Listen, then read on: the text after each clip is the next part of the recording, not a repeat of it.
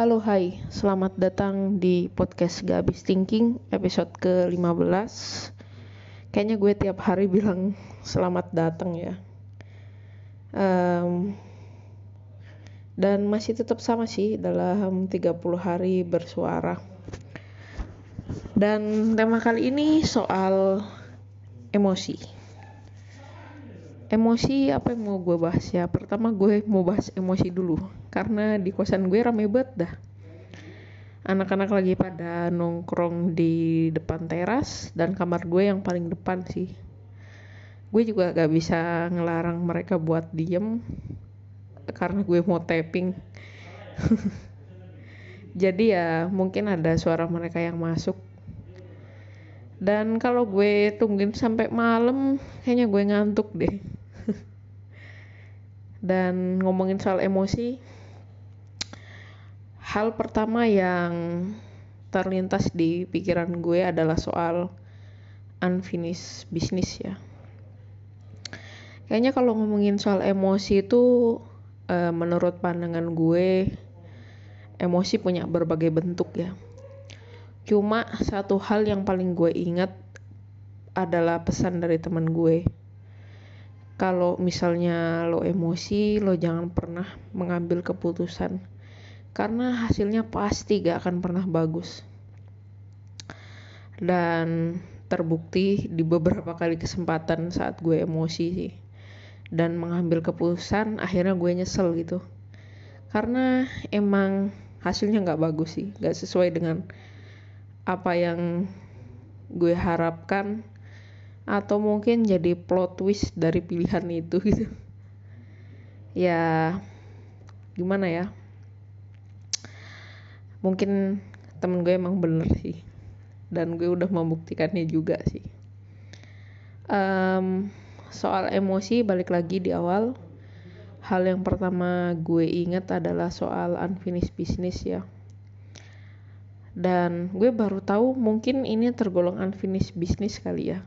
Pas gue baca-baca artikel soal um, luka batin mungkin ya.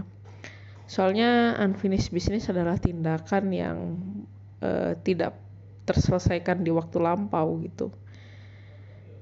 Dan membuat kita kayak punya luka tersendiri di batin kita gitu loh yang gue pahamin itu sih. Dan salah satu unfinished business maksudnya nggak salah satu ya unfinished unfinished unfinished business ya ngomongnya belibet-bet ya. Dan unfinished business yang satu ini itu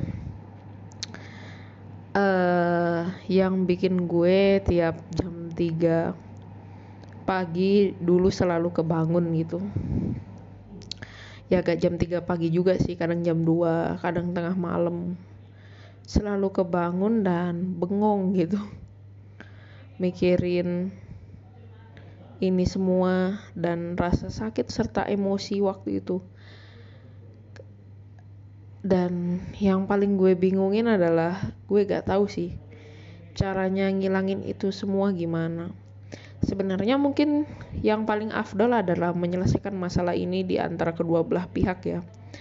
Gue dan yang bersangkutan. Tapi kan kadang uh, di dalam realitanya mungkin gak semuanya ingin membahas itu sampai tuntas atau clear gitu. Ya let's say mungkin lo punya masalah dengan temen lo mungkin lo nya yang gak mau nuntasin dan biarin itu ngegantung dan kayak udahlah lupain aja gitu. Um, sedangkan temen lo itu punya sesuatu yang belum terselesaikan gitu dan itu ngeganjel bet dalam hidupnya. Pun juga waktu itu gue sama gitu. Gue pengen ini masalah clear cuma ya balik lagi ya. Ternyata uh, dia gak mau untuk menyelesaikan masalah ini dan tetap ngegantung gitu menurut gue. Dan mungkin ini yang disebut unfinished business kali ya. Itu ngeberikan luka yang menurut gue cukup sih buat gue bisa bangun di tengah malam atau di jam 3 malam jam 2 malam gitu untuk mikirin ini semua dan kadang bengong gitu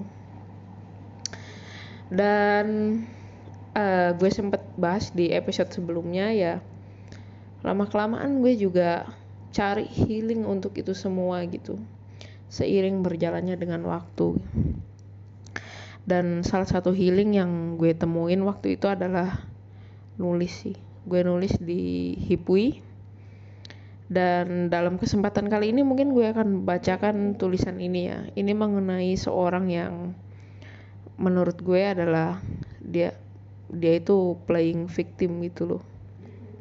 Dan masalah ini yang sebenarnya pengen gue selesain gue pengen bilang ke dia kalau misalkan antara gue dan lo itu kita itu sama-sama gitu ngapain lo harus playing victim gitu. Dan lagi-lagi ya kenapa ini soal mantan lagi ya? Gue juga heran gitu. Oke gue bacain tulisan ngehealing gue sih. Um, tulisannya ditulis di hipui.com judulnya waktu itu berakhirnya hubungan adalah keputusan kita bersama. Tapi kenapa seolah-olah kau yang menjadi korban? Ini tulisan gue waktu itu dan setelah gue nulis ini rasanya bener-bener plong gitu. Dan gue nemuin kayaknya ini healing gue sih. Oke lanjut ya mulai dari yang quotesnya dulu Kau mulai memainkan kartu trufmu sebagai korban. Kau mulai membicarakan pengorbanan, khususnya pengorbananmu. Kau mulai menghitung pengorbanan layaknya ilmu eksak, untuk tahu mana yang minus dan mana yang surplus. Ketahuilah, di saat yang sama cintamu mulai retak. Kemudian, di malam yang sama, kau mulai menghubungi sahabat-sahabatmu menangis sejadi-jadinya sehingga orang akan merasa iba. Lalu saat tangismu reda, mereka akan bertanya, "Kau kenapa? Bukankah kau adalah pribadi yang tadinya riang, bersahaja, dan selalu bahagia? Sekarang harus menangis sekeras yang kau bisa. Apakah ini tentang dia, tentang cinta?" Lalu setelah kau usap kedua air di matamu itu, kau mulai berbicara, mengutarakan asmara yang akhirnya menjadi luka dan bahagia yang akhirnya menjadi duka. Kau mulai berpikir dirimu adalah korban, tapi lupakah kalian jika saling mencintai tidaklah sendirian? Kau mulai mengungkit-ungkit masa lalu, mendobraknya dengan kencang hingga istirahatnya tak lagi tenang. Katamu, kau telah berusaha mati-matian melawan lingkungan sekitar, menerimanya hingga di titik paling dasar. Kala itu kau merasa berjuang sendirian bahkan hingga kini. Saat hubunganmu sudah kandas dan kau masih belum bisa ikhlas. Di hadapan sahabat-sahabatmu kau mulai memainkan kartu trufmu sebagai korban. Seakan-akan kau yang paling menderita dalam hubungan Kau yang paling keras berjuang, dan kau yang paling banyak untuk berkorban. Dan lagi, bagimu kau yang paling tersakiti. Kau juga yang dikhianati. Lantas sekarang, benar bukan kau adalah korban? Korban dari pengkhianatan cinta. Korban dari brengseknya pasanganmu. Ah, lagi kau memang korbannya. Tapi lupakah kau jika saling mencintai tidaklah sendirian? Lupakah jika dirimu bukanlah satu-satunya yang berjuang? Lupakah kau jika dirimu bukanlah satu-satunya yang paling banyak berkorban? Lupakah kau jika dirimu bukan satu-satunya orang yang menangis saat hubungan yang lama ini harus berakhir tragis? Lalu kini, untuk apa kau mulai memainkan peranmu sebagai korban? Bukankah kalian sudah sama-sama berjanji untuk berjuang bersama? Saling menerima hingga titik paling dasar, dan saling berjuang melawan lingkungan sekitar. Kau lupa, sebelum hubunganmu kandas, tidak mungkin ada hubungan yang bahagia jika hanya salah satu dari kalian yang berjuang. Lantas sekarang, mengapa hanya dirimu yang merasa menjadi korban? Bukankah kalian sama-sama berduka saat menerima luka karena cinta? Kau masih merasa dirimu adalah korban Kau dikhianati, lantas jika bukan korban, lalu apa? Kau memang pernah sama-sama berjuang dengannya. melalui naik turun hubungan, membawa segenap kemungkinan hingga berubah menjadi setumpuk keyakinan. Tapi ingatkah dirimu, di masa-masa menyenangkan itu kau mulai mendominasi dirinya. Ingatkah dirimu bahwa alasan kau ingin bersamanya karena kau ingin merubah sifatnya? Bukankah kau yang membuat diri sendiri berekspektasi lebih? Bukankah kau sendiri yang membuat dirinya terpaksa mengucap janji?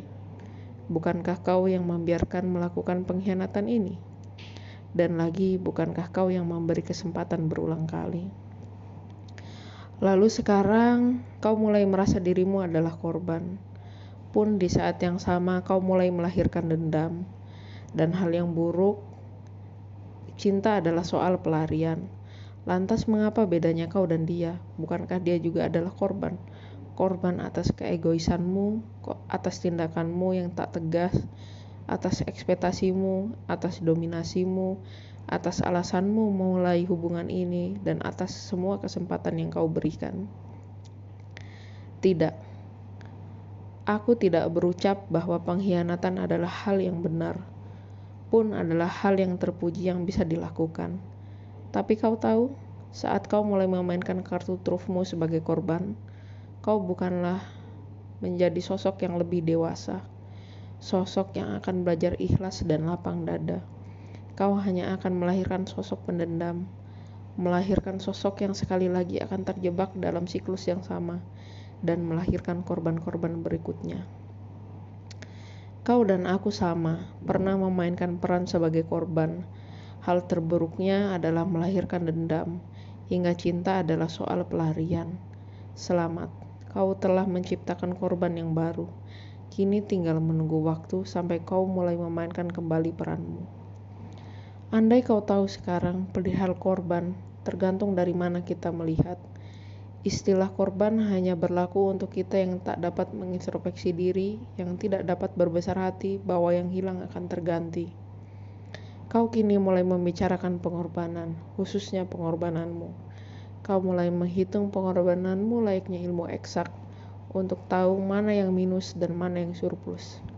Cinta bukan soal hitungan, begitu katamu. Saat dirimu belum menjadi korban, tapi kini kau mulai menghitung detailnya. Tanggal, hari, dan jam. Seolah-olah semuanya tertulis dalam sebuah pembukuan. Kau mulai mengingatnya satu persatu, membicarakannya berulang-ulang seperti orang yang hampir kehilangan akal. Semua itu kau lakukan untuk menguatkan dirimu bahwa kau adalah korbannya, bahwa kau telah kehilangan banyak. Apakah kau lupa untuk mendapatkan sesuatu, kau pun mengorbankan sesuatu?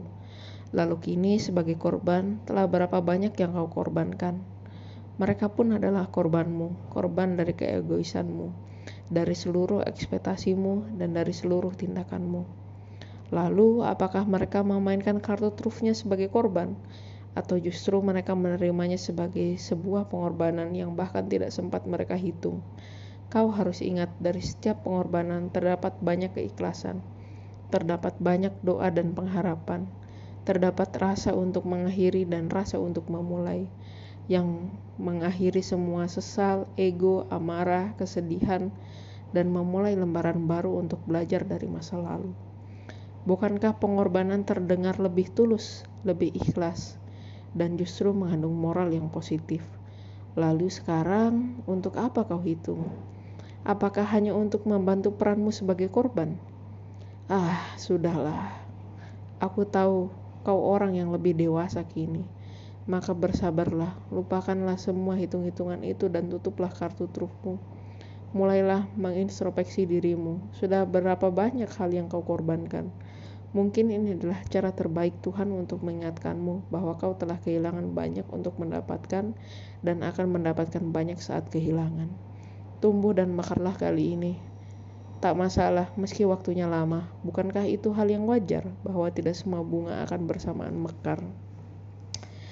Jadi itu adalah uh, artikel atau tulisan gue waktu itu ketika gue mulai ngerasa gue harus ngehealing ini nih karena gue gak bisa bicarakan uh, maksudnya menyelesaikan masalah kita berdua dan otomatis uh, salah satu hal untuk healing saat itu adalah menulis.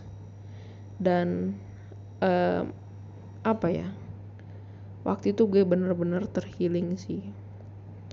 Dan tulisan itu bisa dibaca di hipwi hipwi.com tulisan gue dan judulnya sama dengan yang gue bacain di awal tadi sih yang udah gue sebutin di awal. Um, saat itu gue ngerasa kayak bener-bener berat sih. Dan gue pengen menyelesaikan itu semua tapi gak bisa. Dan lagi sih ternyata ya menulis adalah salah satu yang membuat perasaan gue menjadi lega dan ibarat ibaratnya itu ya benar sih healing gue gitu. Atas luka-luka yang selama ini mengganjal di kehidupan gue tulisan itu dibuat apa ya bisa dibilang secara umum ya gak spesifik antara gue dan dia. Sehingga mungkin cocok juga sih dibaca oleh banyak orang. Kalau kalian mau sih mungkin. Dan lagian juga gue udah ceritain di podcast ini ya. Uh, mungkin cukup sekian dari gue. Semoga kali ini ada yang bisa diambil ya. Kayaknya dari episode awal gue juga bingung apa yang mau diambil dari podcast gue ya. Uh, terima kasih telah mendengarkan podcast ini. See you